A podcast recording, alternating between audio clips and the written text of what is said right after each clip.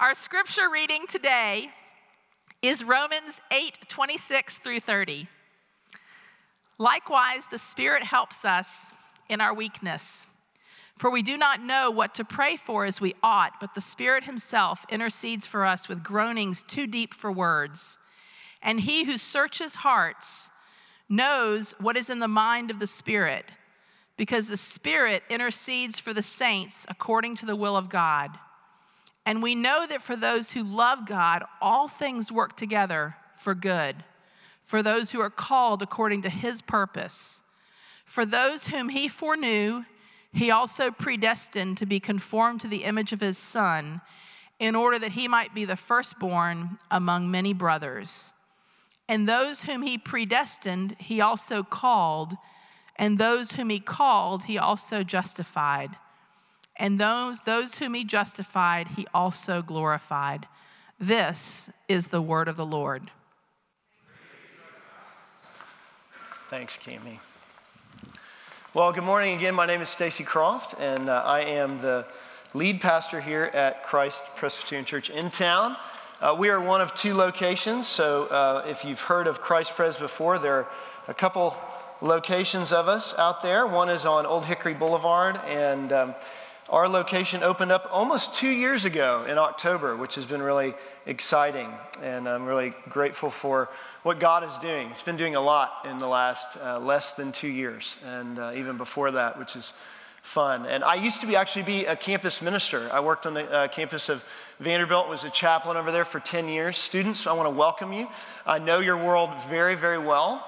Uh, I've been uh, in that, uh, swam in those circles, both at, mostly at Vanderbilt and even some at Belmont uh, for a long time, and so I want to welcome you. And this morning, I actually want to invite you, students, just to know that um, our college care group has some coffee cards for you. I know it's early, but you're going to need it. Um, so we'll have those. You can save them for you know midterms, whatever. And then we're also going to go to Satco, San Antonio Taco Company. If you're new to Nashville, haven't eaten Satco yet, I'm a Texan. You got to have queso right after church. It's important.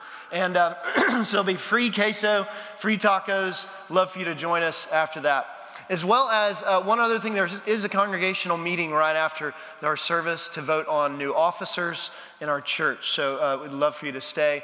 Uh, those of you, especially that are members, of vote, uh, and it'll take just a few minutes afterwards. We'll start right after the service concludes.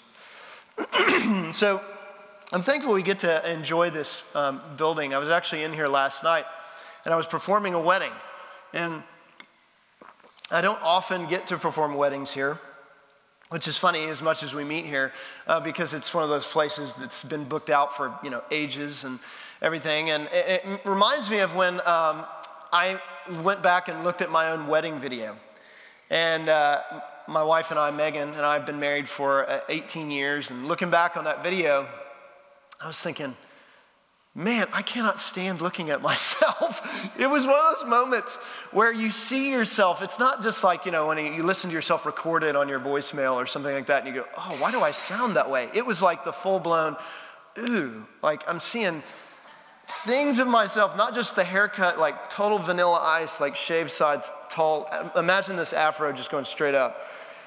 I mean, that, but it was just seeing parts of my heart and the way that I would talk and the things that just came out and the, my mannerisms. And I thought, man, and it just felt so self condemning. Um, I was, one of my uh, favorite uh, um, op ed writers is David Brooks from the New York Times, and he wrote an article called The Moral Bucket List. And he kind of talks about this a little bit in there. Listen to what he says. he says, We are all weak seeking for the glory that we believe is ours to hold. But what is that? But if you live for external achievement, years pass and the deepest parts of you go unexplored and unstructured.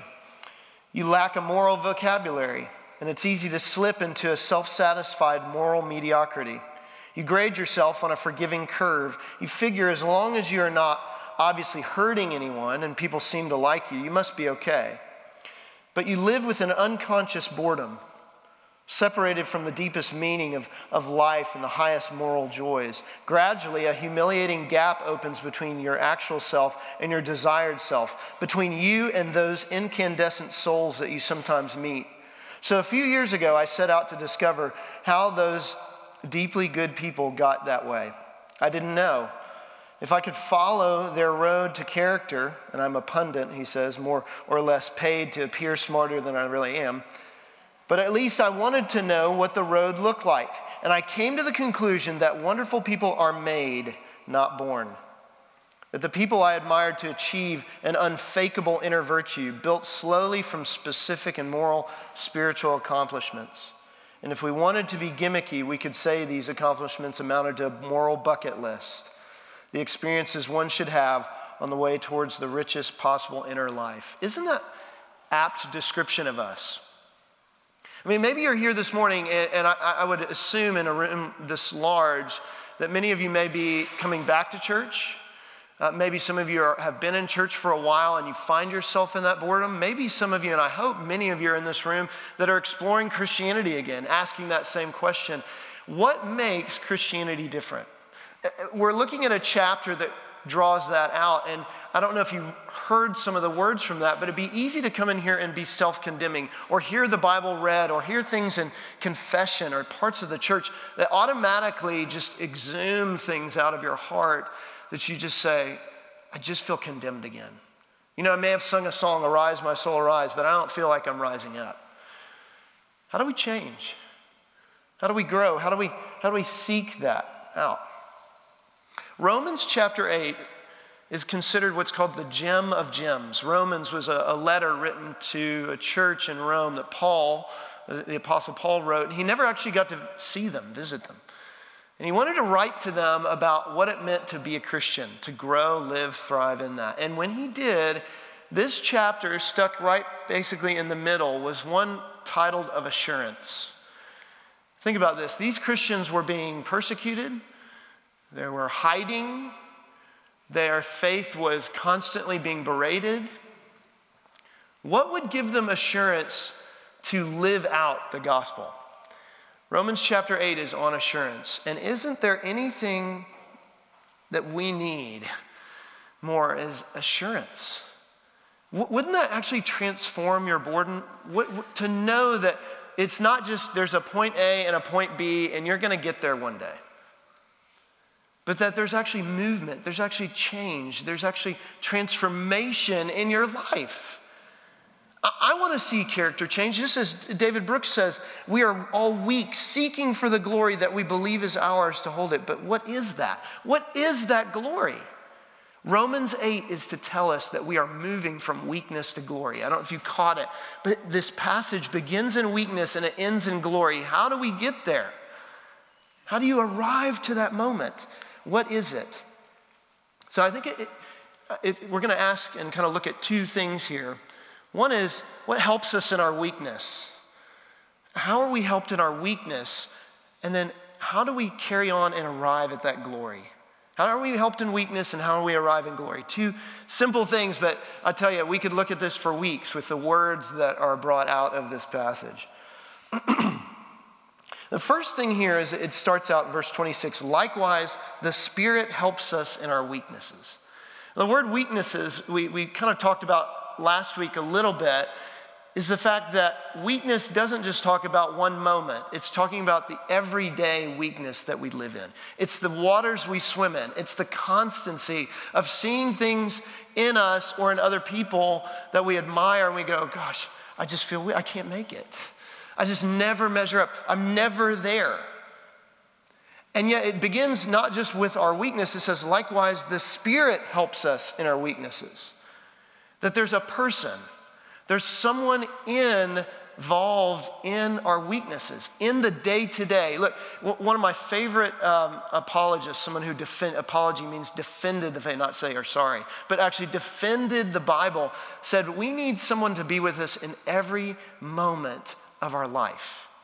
And what the Bible's describing us to us is the Spirit. He intercedes, He comes in, and He's a part of our life. He says, it says here that He intercedes for us. What does it mean to have someone intercede for us?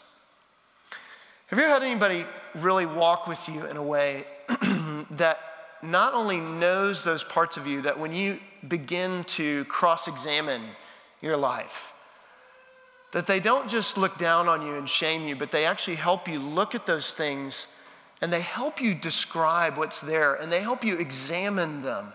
And then they say, let's move on from there. You know, one of the big things, and I remember this even when I was uh, on campus, was the idea of having accountability groups, accountability partners. And that word can be a really damaging word for us. Because when we talk about accountability, we talk about somebody that goes, Yeah, you messed up again really bad. And when, people would get around in circles, and they may still do this now, where you kind of just sit and you throw out your stuff, your sin, your mess on the table, and everybody throws theirs out too, and you go, Yeah, look how messy we are. But you know what the, the problem is with that? You're not actually picking up others' mess and sin and walking with them actively forward. There's no movement forward. It's just it's expression of what we should be doing is actually entering in and caring for one another. I remember, I have to use, I, have actually told some of you this illustration, but it's so perfect. I remember being on a campus, this is for you, many of you students, and I remember sitting with a group of, of men saying, Yeah, we, I had to eat the onion again. And I was like, Eat the onion? What is eat the onion? They're like, Well, if we mess up, spiritually, we've made a pact with each other that you have to eat a whole onion. Go to the fridge, pop that puppy out, and just start chawing on it like, a, like an apple. And I looked at them and I thought, wow, I mean, how many onions have y'all eaten, you know? And, and, and, to think about that for a moment, what, they're, what they said that is, is very similar to all of us. Maybe some of us are like, I would never eat an onion, but how much do you eat your own your own fear, your own pride, your anxiety. It's not maybe a physical, tangible thing, but you live in a cycle where you think you can fix it and keep yourself from, from messing up because your intercessor becomes an onion. It becomes you. How can I avoid doing that thing, right? What the Spirit is doing, the Spirit enters in and speaks on our behalf. It gets in places into your heart. It moves into rooms that you are unwilling to see or take part in and actually interprets, loves, cares for you in those places. You know, those places like in your house or in your apartment, your dorm, where you're kind of learning the space and you realize after a certain amount of time that there's a corner or a room or a place or a closet that you just don't go to often and there's just junk in there. You either open a drawer, you either open the door, you see stuff, there are cobwebs. I mean, I was looking even just yesterday in a room, and there are already spiders like making homes in it. And I'm thinking, i I thought I came in here. So, what the Spirit does in intercession, He enters into those places and stays. He doesn't come and go. He remains in the rooms of your heart, the places that you don't want to visit, that you don't want to look at. And He, he speaks, it says, on our behalf, that He groans. And this groaning isn't another language, it's actually groaning in your language to speak to God about what's here. See, this is the weirdest thing the Holy Spirit is a person that you know, and you know him if you're here and you may say, I'm a Christian, but I don't talk about the Holy Spirit much. And if you're here and you're learning about Christianity, let me explain what we talk about when we talk about the Holy Spirit. The Holy Spirit is a person who, in character and in his personality, he's different from the other two in what we would call the Trinity God the Father and God the, the Son. Because you see the Father and the Son speak a lot, but when the Spirit speaks, he speaks often, but it's not in a way that we think. He's often the one that's not thought of, but he's with us even more so in some ways than Jesus. Because Jesus, it said, says, is interceding. He intercedes for us by sitting next to God. He, in, in the Bible, we read in Acts that he actually ascended into heaven physically, and he sits next to God to speak on our behalf as the righteous sacrifice. But the Holy Spirit actually intercedes and lives within your heart. The third person of the Trinity lives in those rooms and in those caverns and those ways and corners where you need a presence. You need someone to speak on your behalf, to draw out, to exhume, to mine out those things that you would never be able to utter and those things that you need to utter to God the groanings, the speaking.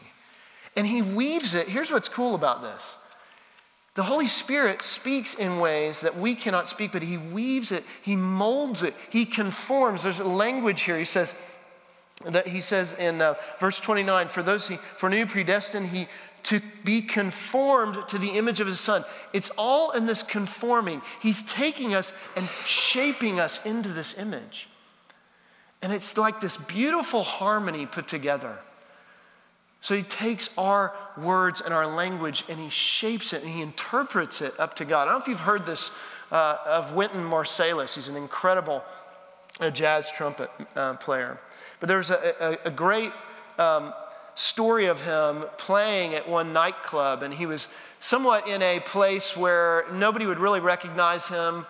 And uh, he was playing one of his songs, and a cell phone went off. And the, and the person kind of grabbed it and did that thing where they didn't push the off button. There is a silent button, everybody, just so you know. The silent button. And he didn't, he just started talking before he got out the door and ran out the door. And there are several people that wrote uh, about this. One was in the Atlantic uh, who wrote about this. Listen to what happened.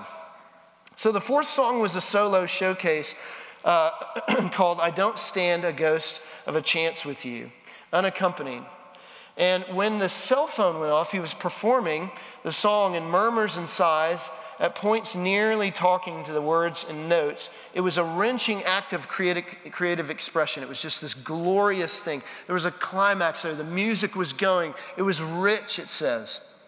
He performed the song in the midst of that with everybody talking, and then everyone kind of silenced. And when he reached the climax, Marsalis played the final phrase in the title statement in the declarative tones, allowing each successive note to linger in the air a bit longer. I don't stand a ghost of a chance with you. The room was filled with silence until, at the most dramatic point, someone's cell phone went off, blaring a rapid sing song melody and electronic beeps. You know, that whole thing, right? People started giggling and picking up their drinks. The moment the whole performance unraveled, and Marsalis paused for a beat, motionless, as his eyebrows arched. I scrawled on a sheet of paper on a notebook. Someone wrote this Magic ruined. The cell phone offender scooted into the hall as the chatter in the room grew, grew louder. Still frozen at the microphone, Marsalis replayed the silly cell phone melody note for note. But then he repeated it and he began improvising variations of the tune. The audience slowly came back to him, and in a few minutes, he resolved the improvisation, which had changed keys once or twice and throttled down to a ballad tempo and ended up exactly where he left off with you. The ovation was tremendous. And then the person who had the phone walked back in and said, what did I miss? Marsalis had taken this cell phone and these notes that ruin the, this magic. I just love that magic ruined written and took it and wove it in and created this unreal melody out of a cell phone tone. Interpreting notes, making them sound in incredibly gorgeous to people's ears, drawing them in to take what the drinks they picked up to set back down to lean forward and hear. That is exactly what the Holy Spirit is doing in his groanings for us. It's not just a groan. And, and, if you heard last week, there are groanings of creation and groanings of our spirit, but the Spirit groans for us. He enters into those groanings, and yet He interprets the notes and melodies of our prayers that always seem to be like magic ruined and make them gorgeous into the ears of our Father. That is His intercession. That's what He does. And he even goes further to say this if it's not just that he enters into those places, verse 27 says, he searches the hearts who know, hearts knows, wait, and he who searches hearts knows what is in the mind of the Spirit. There's an Old Testament phrase here that's drawn back in. It's called the searching and testing. It's that God searches and tests hearts. If you go through the Old and New Testament, it talks about how God searches and tests people's hearts over and over and over. And I don't know about you, but that scares me. It's one thing for Him to enter a room of my heart and that I don't want to occupy or go in. It's another thing for Him to search it out, to actively, presently find new corners and new places that I don't want Him to know. All the more, isn't that why we need this interpreter of notes in every corner? Because what, here's what God finds when He goes into your heart, and He does, it's not a matter of if, it's where. Who does He find? He finds the Holy Spirit his person that he sent into you to speak back to him. It's crazy. It's almost like we all, if you follow Jesus, what it is saying and what it means here, if you believe in him by faith, that God has sent his spirit into you, different than what you see maybe in the Old Testament, where the spirit just kind of comes. It says the spirit lives in you so that no matter where God searches, he always finds the spirit and you are never left wanting. You are never left without words, and you always have notes. You always have harmony. It's always building in.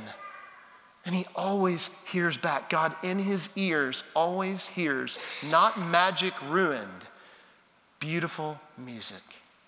He always hears that. It comes back to him. That is the weakness that you have. Does that not sound like great weakness? Does that now sound like a different kind of weakness that we live in? We live in a weakness of magic ruin, but yet our weakness is because we have a spirit in us that makes us speak, heard, walking with us every moment. You're not left without. Guys, anytime you impugn your character, anytime you look at yourself and, and think, you know, how can I shake off my guilty fears and rise? It's not because you have so much strength, it's because you have someone that God has put in you to actually serve in places that you cannot stand up. That you literally can't get your feet out in front of you or under you. Spiritually, physically, sexually, whatever it is, mentally, it doesn't matter. It is in your weakness that the Lord even comes to shape you and begin conforming you in that. That doesn't call you to inactivity, it should call you to activity in Him. If this is one you get to have in relationship, shouldn't that drive us to say, if I'm on that team, if I have this God working in me, there's no way I can be, be defeated. I can work out of my weakness and know it's for a purpose of glory. And where is He taking us? There's a verse here that is probably quoted, it's probably etched on a pillow. You may have it on a bookmark. And we know that for those who love God, all things work together for good, right? But that's not the whole verse. It goes, for those who are called according to his purpose. Now, that line, in fact, if you look and do research on it, is an interesting line. It's used even in other philosophies. That line of works together for good has been taken out and it's been used often in Hebrew literatures, in an old philo- uh, philosophical literature. But what's being done here is it's saying that this good is being woven into this relationship with someone else.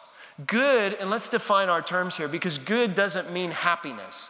We typically think that when we read a verse like that, all things work together for good. What do I need good to happen to me today, right? What is good? I don't know if you uh, uh, watch documentaries on Netflix. I'll flip through every now and then and find some, and some of, some of you will give me some good uh, fodder for that. But there's one called Happy. Have you've seen this documentary called Happy? It's very interesting. Uh, it left me unhappy watching it uh, because I felt unhappy. I'm like, am I happy? I don't know. But one of these this documentary did was it actually was, was paralleling and showing how people are happy or not happy based on their, on their circumstances, on their surroundings, on their resources, on their internal clock, whatever it may be. And it was really interesting to see because most of what I saw in that documentary, happy, is contained on whether it's chemical or it's circumstantial. And isn't that an interesting thing for us? Because I think oftentimes we can take a verse like this and weave it into our religiousness, or maybe you're here this morning and, and you're kind of going, I, I, don't know if I follow Jesus, um, but I, I kind of like that verse. It sounds good. I like things to work for my good. What God is doing is saying it is for your good outside of your chemical balance and outside of your circumstances. It is not for those things alone. It takes those things and maybe shapes them for you, but it is not towards those things. And that is a huge thing to understand Because we typically see calling and good and those kind of things as kind of what we make of it. What's my calling? What's my good? But God is saying it's for conformity. It's for you to become like someone else. It's for you to be changed into someone else. And it says here, called according to purpose. For those he foreknew, he also predestined to be conformed to the image of his son. It's for you to become someone new. Isn't that what really transforms our character? I mean, you really want to see good parts of you become different. It can't be just because you feel good every day or because everything around you is good, that your chemical balance is good or that your circumstances are good. If we put our character in those things, it will be just as David Brooks said these ex- external circumstances that we find ourselves in an empty life. It will not hold. And we have things that are enjoyable both chemically and circumstantially. But what if our character only hung on those two things? Then what if everything in our life went well or everything that we felt went well? That we would we be really changed? Would we be transformed? What gets down deepest is the fact that God, for his purpose towards our glory, is at work. It's not just in our weakness, but he's carrying us on to this glory through the Spirit, through His work. And it has to be outside of that, it has to be in a person, it has to be in Him. There's a chain here called the golden chain. And it's these verses at the end. Some of you may have been uh, scared by. And I hope that you weren't, but it's interesting to note. In verse 29 and 30, he says, For those he foreknew, he also predestined to be conformed to the image of his son and then he goes on even further in 30 to say, predestined, called, called, justified, justified, glorified. These huge things that we would call theological terms. But when Paul was writing this letter to them, he was not writing big theological terms for them just to get and go, okay, I got it. What does that mean? He was writing these things because to talk about predestination, calling, foreknowledge, is not just a debate that we have. He was actually saying, This is your grounds for your assurance. Your grounds can't be how, how, how, well you hold on to your glory or your character or your growth through how you feel good or how well you run your life in circumstances. It has to be someone else gripping onto you. There has to be someone else whose hands are stronger, who get into the difficulty and hold on to you no matter what. The word foreknowledge here is not a word of he knew before that you're going to choose him. Sometimes we use that language. Actually, foreknowledge, to foreknow, know is an intimate language. It means he set his love on us long before we set our love on him. That in time and space, God set his love on us long before he, we set our love on him. And that predestination, and I want to, I want to, let's go there for just a moment because I think I want to set you at ease with it. It does not mean you don't wrestle with the fact that God is in control. It doesn't mean that it's not difficult to see that there is this. This is in the Bible. We can't avoid it. But what it does mean is we need to apprehend it. We need to come towards it and say, God, how do you love us with this love set on us before and in us? and set with us, and you carry us on to what is called glorification here, to be glorified. Predestination is a word that essentially is saying to us, He has planned His salvation for us. Now, this doesn't mean that He moves in and out, that we can't like get up, go eat at Satco, and you know, everything is out of order. It does, though, mean that there is a secret will of God and a revealed will. It does mean that there's something, some things that we can never get our head into. But it does mean that God shows us His will for us, His revealed plan in His Bible. It shows us that He sends His Son Jesus. It shows us that He's doing a work on our behalf that we would not figure out and we would not choose. And yet he works in us to allow us to be in relationship with him. He's not in relationship with robots or automatons. He's in relationship with people here and now. This is why we bring up those questions all the time of how has so and so come to Jesus? And if you're asking these questions, like I have so many friends, and let me take out a couple scenarios for you. I have several friends with, with children who um, are of special needs, such severe special needs that they can't actually utter certain things about Jesus or God or the world.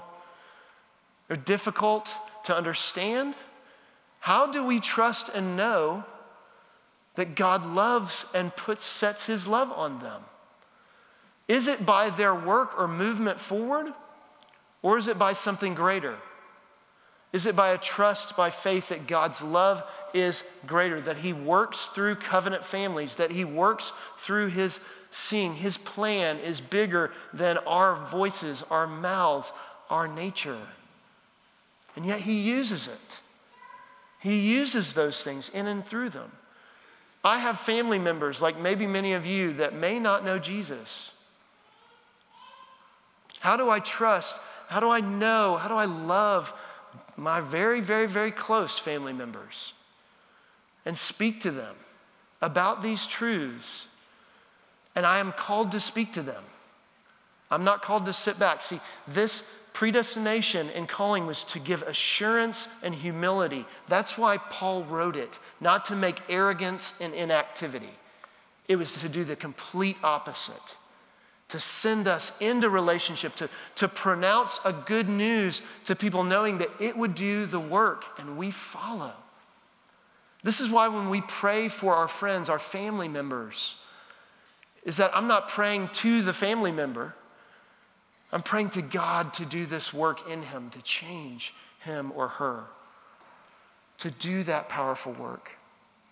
See, when we come to this table like this, we're seeing the activity of God. We're seeing this sovereign work that He does. See, this table is set sovereignly. I didn't set this table. As much as we set it, God sets this table. It's His, it's His name on it, it's His authority.